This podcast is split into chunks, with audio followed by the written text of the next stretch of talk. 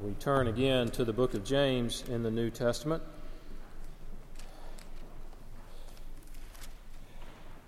And we are in chapter 4, which is uh, page 1012 in these Bibles in, in, the pews. John mentioned these cards. We, we have these invitation cards, and there's a stack of those on the uh, table over here as you exit on your right.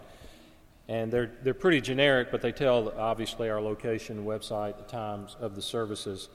And uh, for the next couple of weeks is the time when people that typically don't go to church would gladly come if you invite them. Next week there'll be lots of music and among the things that John mentioned in between the services, but uh, it's, it's always a special service at, the, at this time of the year. So I hope that you will come and, and invite someone to join you. James chapter 4, we'll be looking at the first 10 verses today. Hear God's word. What causes quarrels and what causes fights among you? Is it not this, that your passions are at war within you? You desire and do not have, so you murder. You covet and cannot obtain, so you fight and quarrel. You do not have because you do not ask. You ask and do not receive because you ask wrongly to spend it on your passions. You adulterous people. Do you not know that friendship with the world is enmity with God?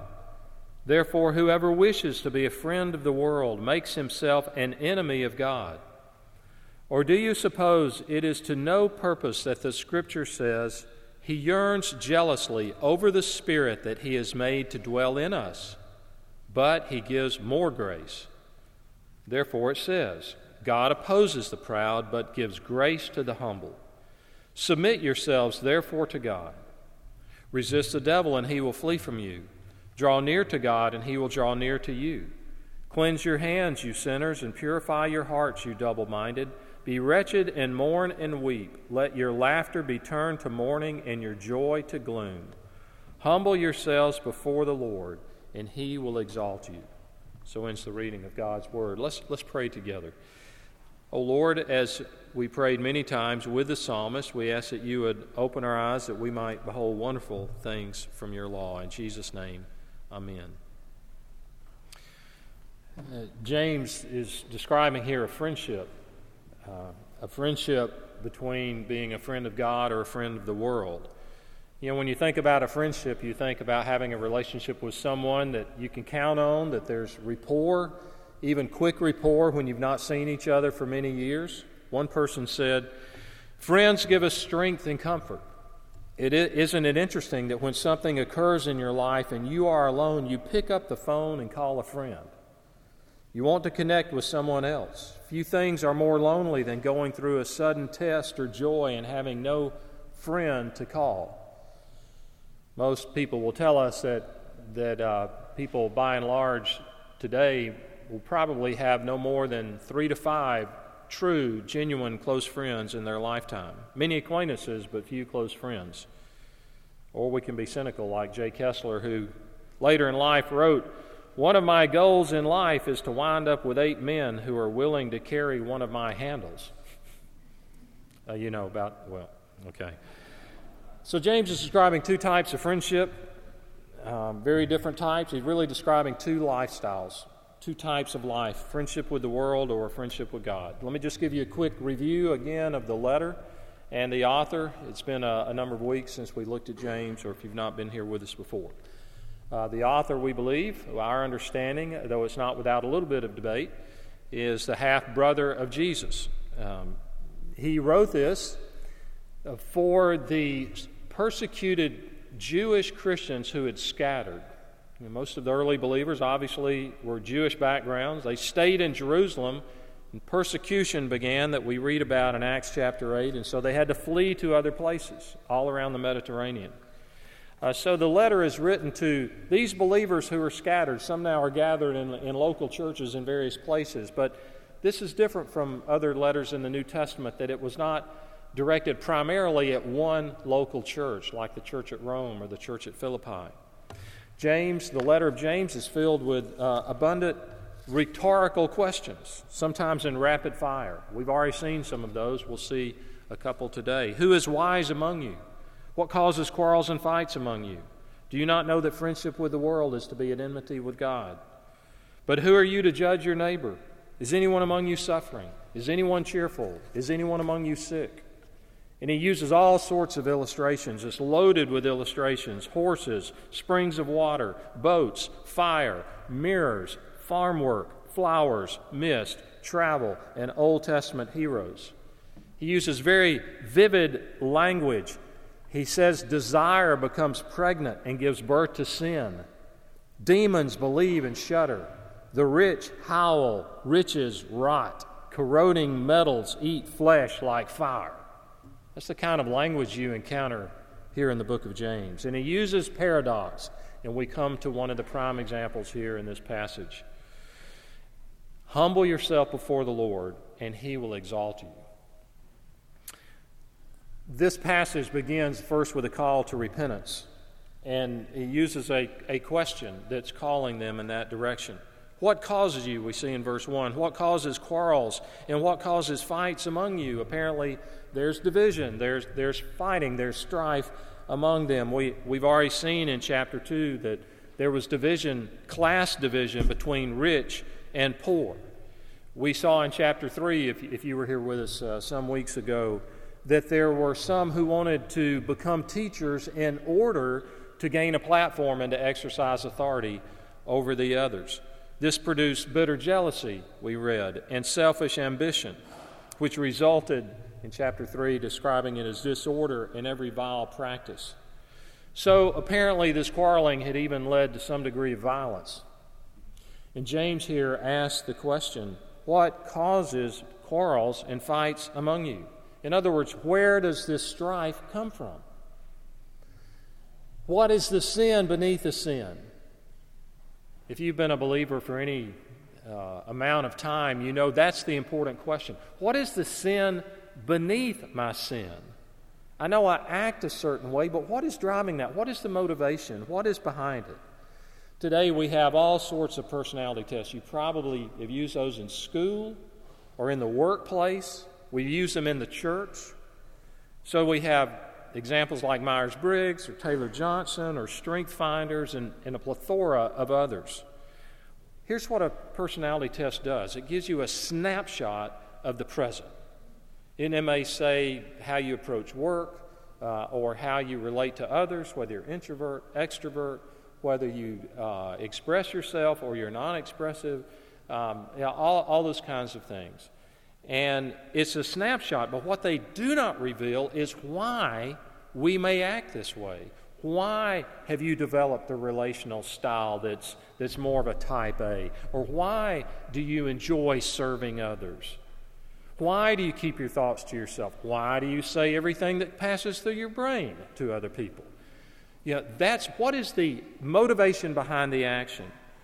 And James is looking at the outward symptoms of fighting and quarreling, and he asks them to, to ask themselves what is at the root of this. Because often the outward action that we may observe in ourselves or in someone else can be completely misinterpreted if we don't know what is at the root. This was brought home to me many years ago when I was a senior in high school. I, I was working in my hometown. I had a part time job at a clothing store.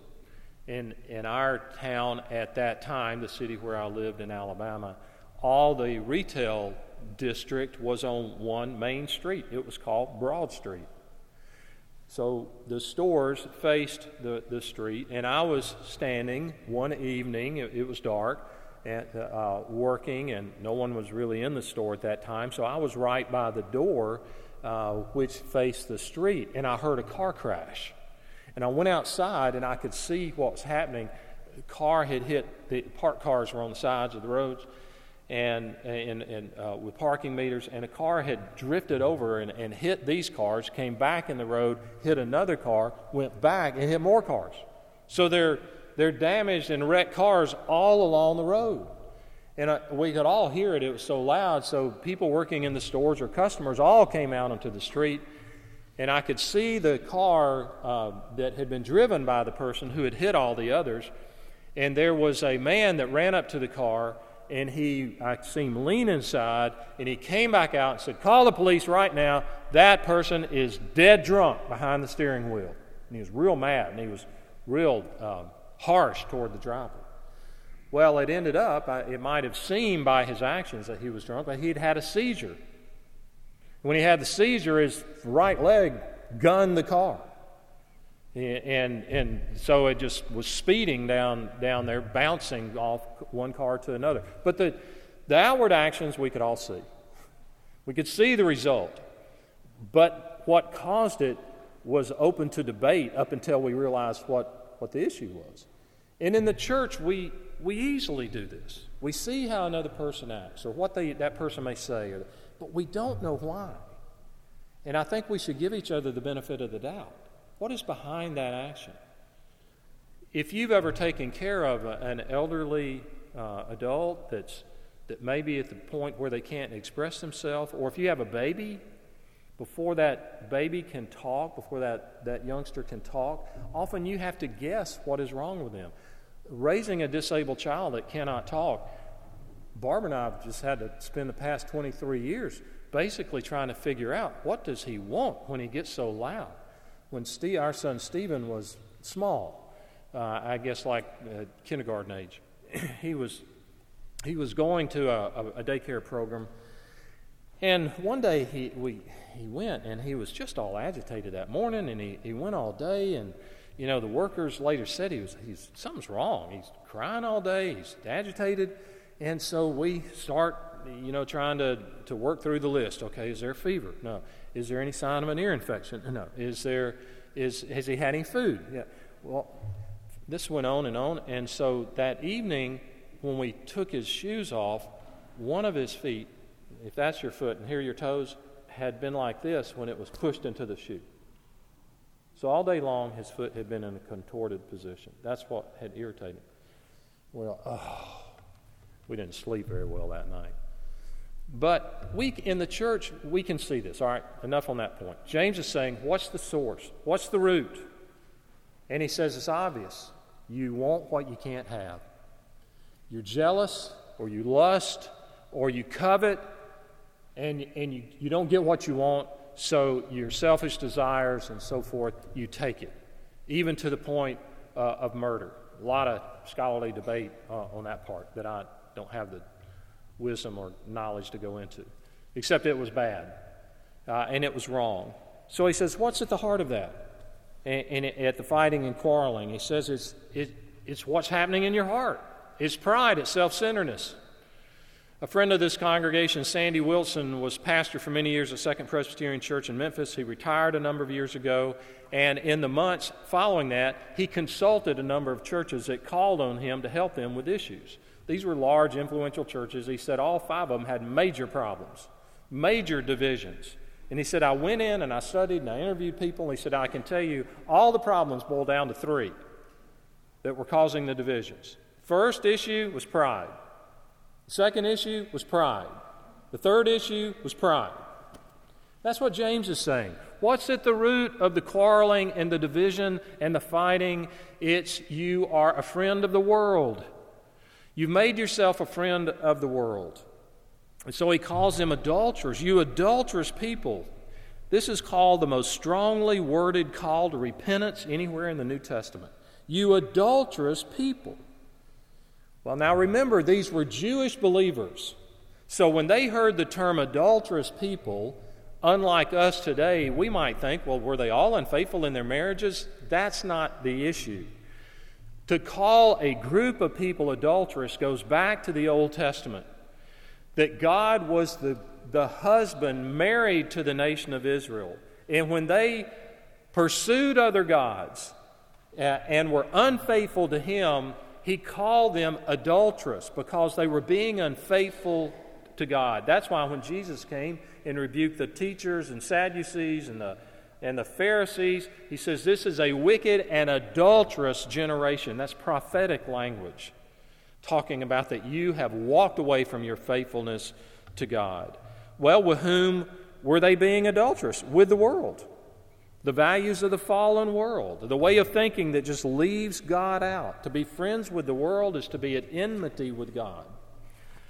When I think about weddings here in the church, I tend to see them in my mind from this vantage point because typically, a, when I attend a wedding here, I'm the one leading it. Not always, but typically. So I see it from this perspective. So imagine with me, if you will, a very formal wedding, uh, an evening wedding, Saturday at 7 p.m.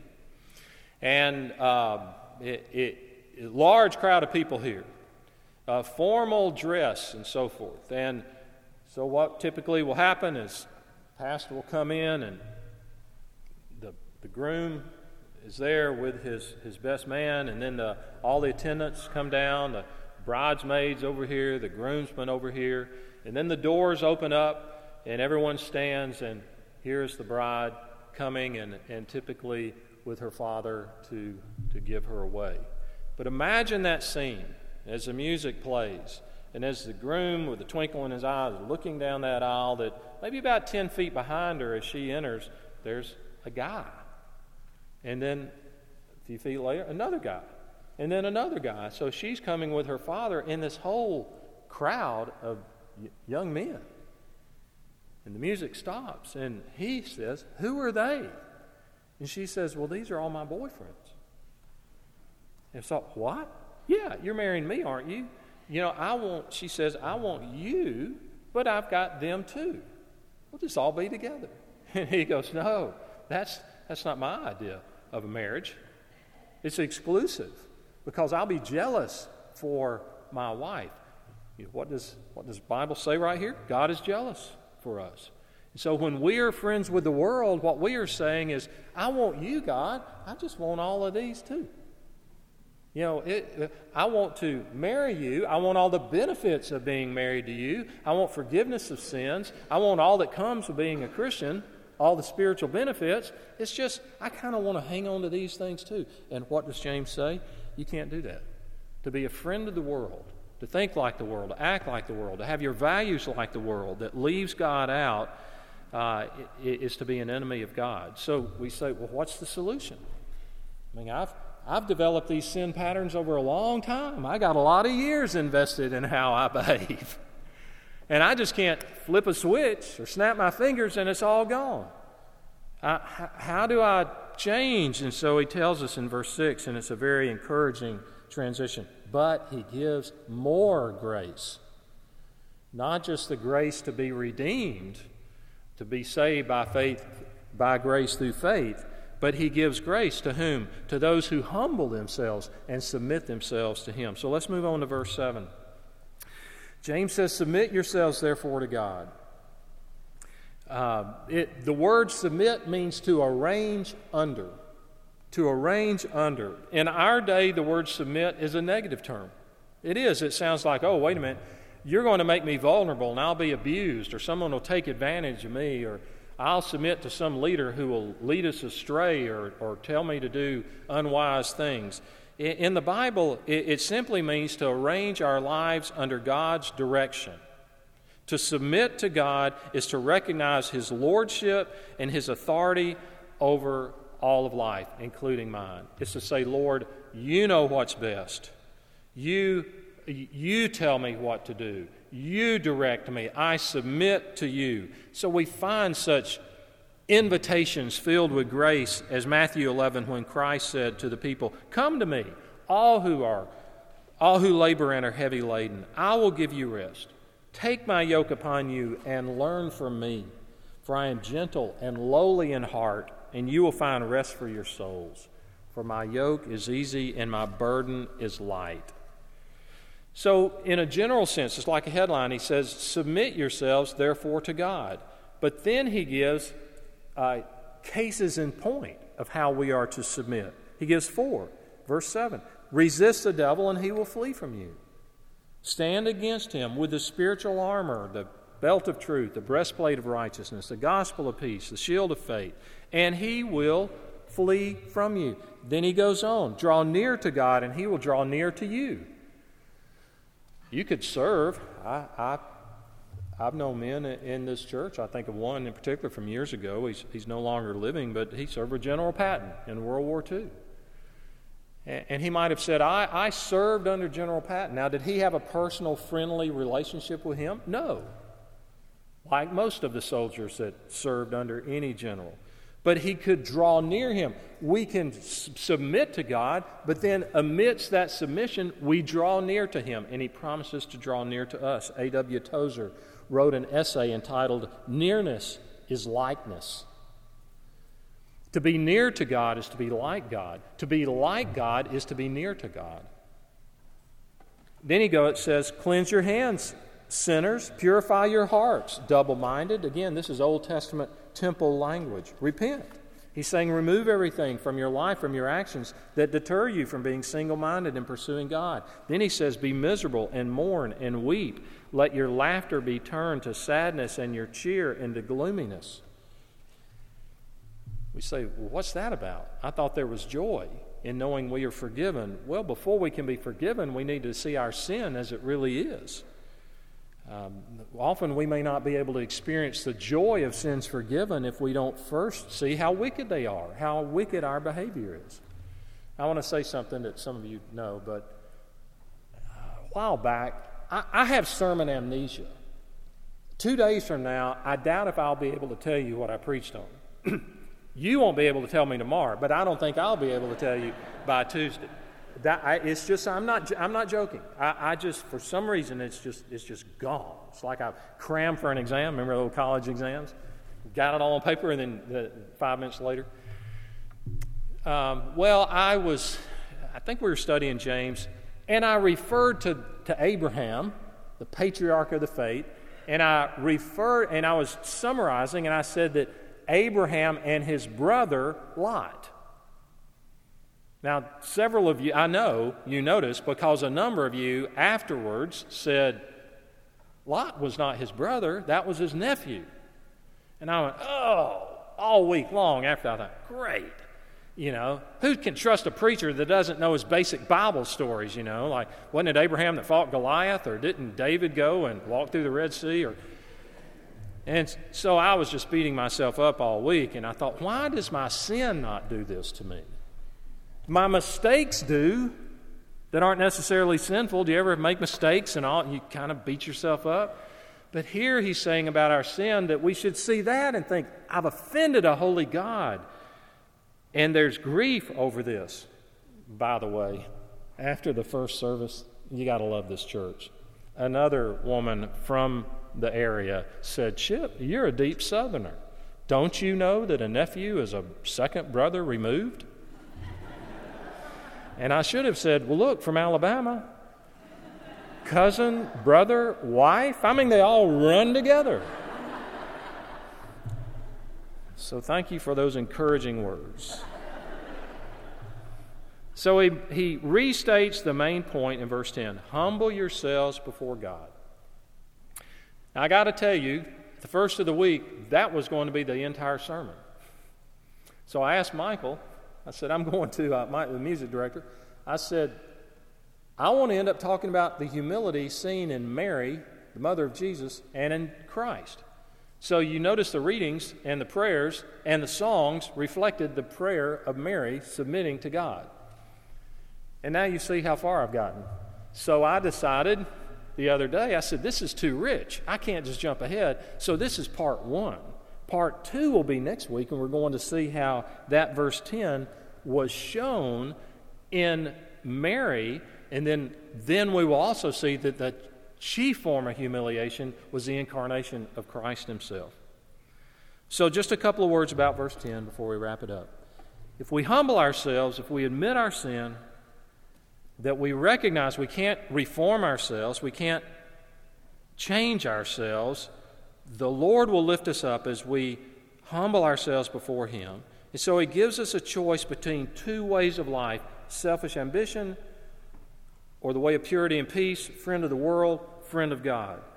Jesus said, Everyone who exalts himself will be humbled, and he who humbles himself will be exalted. So James is saying the same thing, but he says, God will lift you up. Here's my point. Right now, you may be dealing with an area of testing your faith, testing your obedience. And it's boiling down to a, a simple step of can I submit to God in this area? And I want to say, God is for you.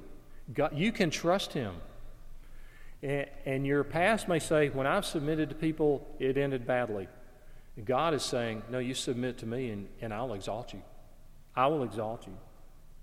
Let's pray together. Uh, Father, we, we don't know the form that exaltation takes in this life, uh, if it does, but we know ultimately that will be the case. And so we pray that you would help us to submit to you as our Redeemer, knowing that we can't save ourselves. Help us to submit to you daily and minute by minute with choices and how we respond to other people, what we think, what we say, what we see, uh, how we uh, show love for those we know and th- those we don't. And we pray these things in Christ's name. Amen. If you take your order of service, you'll see the words to the doxology that we're going to sing in just a moment to the tune of O Come, O Come, Emmanuel. That was a beautiful arrangement. I don't know if anybody in the choir's left getting to hear that twice a day uh, of the anthem that they, they sang of O Come, O Come, Emmanuel. Let's stand and be dismissed with the benediction, and then we'll sing together. Now may the Lord bless you and keep you. May the Lord make his face to shine upon you and be gracious to you. May the Lord turn his face toward you and give you peace. Amen.